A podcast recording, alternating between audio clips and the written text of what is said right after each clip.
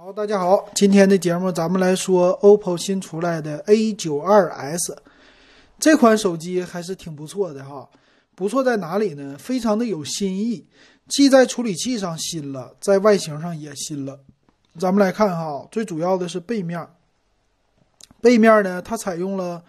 四个摄像头的设计，但这次啊它的设计和别人家都不一样，这就是创新。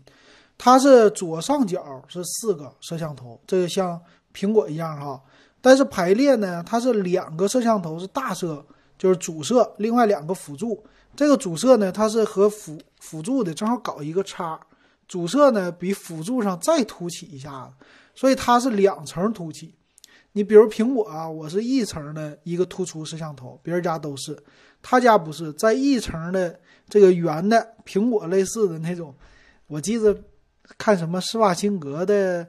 那今日头条上刷出来他的照片，手机的背后啊是他扛一个火箭筒的，正好苹果的那三个摄像头正好一个方块嘛，就是火箭筒。他这个呢就是那方块你知道吧，他在方块上面又出来一个小的细条，做了一个斜字的处理，这么搞出来的四摄，所以这个很有新意啊，这个造型。它也采用了侧面的指纹解锁哈，咱们来看看啊。那背面呢，让人一看就是一个很高档的机型的感觉，我觉得做也挺不错，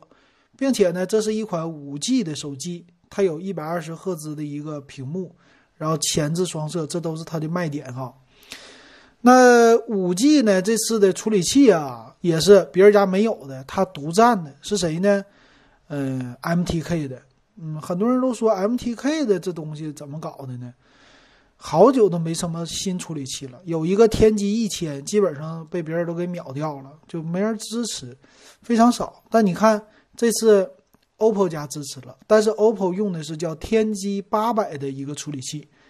呃，也是用七纳米的制程哈，呃，整个的跑分呢，我看了一下，跑分相对于来说比麒麟八二零低，比骁龙七六五 G 高。嗯，这是它的一个成绩。那这个屏幕呢，整的也不错， 六点五七英寸，呃，是一百二十赫兹的刷新率啊、呃、四百 P P I 的一个像素密度。那整个这屏的数值是 OK 的，很不错的哈。呃，很多人喜欢说，作为一个两千元的机器吧，有一百二十赫兹的这种屏幕，呃，你刷新的感觉很好。而且我觉得 Vivo 还有 O P P O 他们家最让人放心的就是屏幕。屏幕的数值确实好啊，这个不得不承认。它也是啊，叫 三 D 的双面，叫双曲面的一个屏，就正反面呗，和这个直接你就对标 iPhone 的手感就完事儿了啊，它就是这么来的啊，这一点我绝对放心哈。侧边的指纹解锁，那颜色呢也有几个，黑白粉，很适合年轻人。我觉得 O P P O 家的东西就是年轻人特别喜欢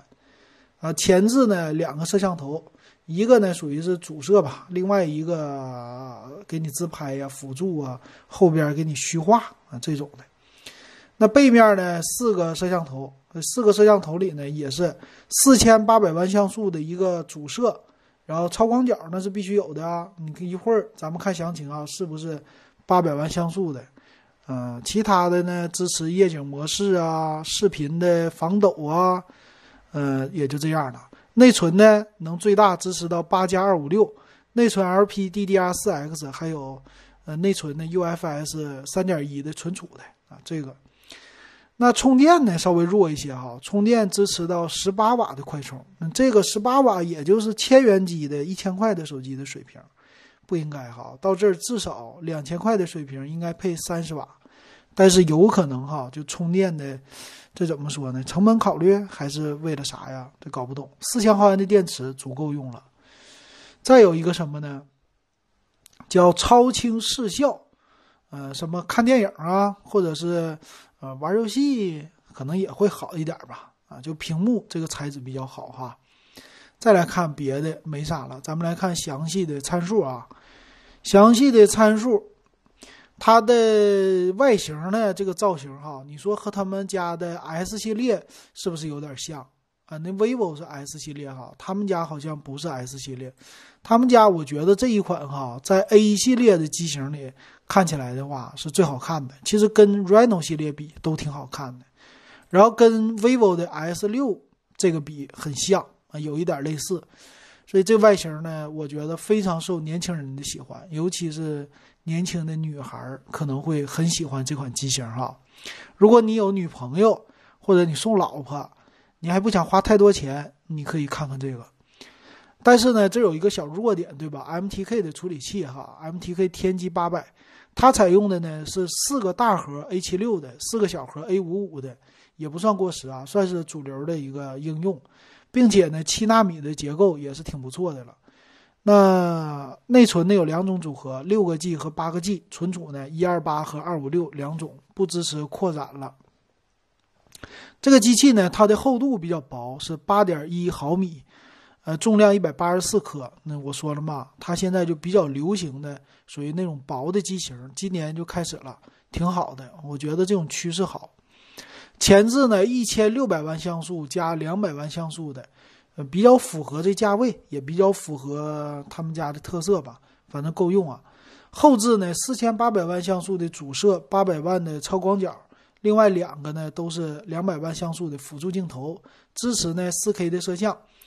那够了，我觉得说也是够用哈，你也不能说它别的，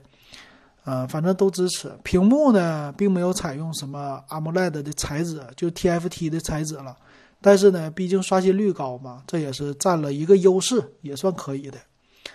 那双卡的网络支持 五 G 的网，呃 ，五 G 的网呢是只有一个卡支持啊，两个卡都支持，说错了啊。但是同时待机的话，就只有一个网支持了。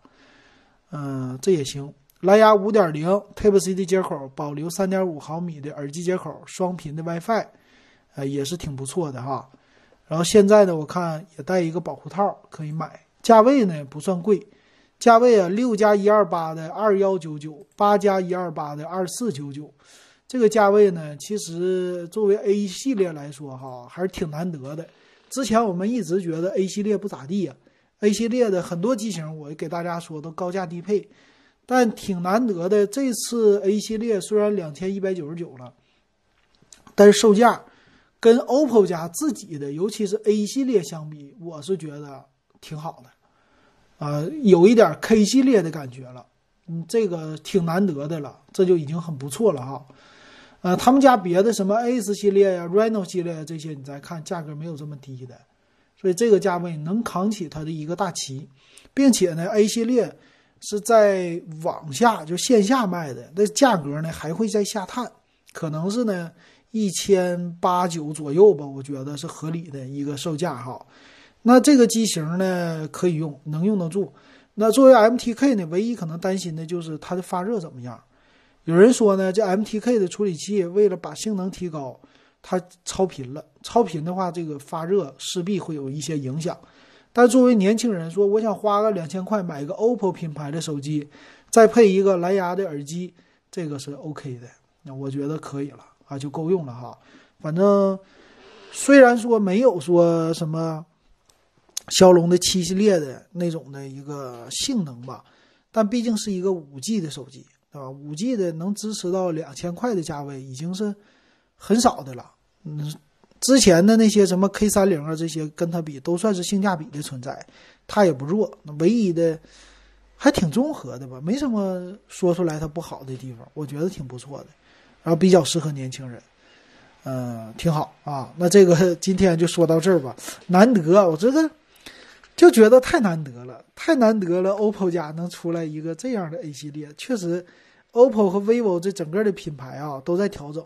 在向着当年的小米的那种感觉就很务实，然后小米呢稍微有一点，哎，就把机器的价格提高了，有那么一点点的务虚，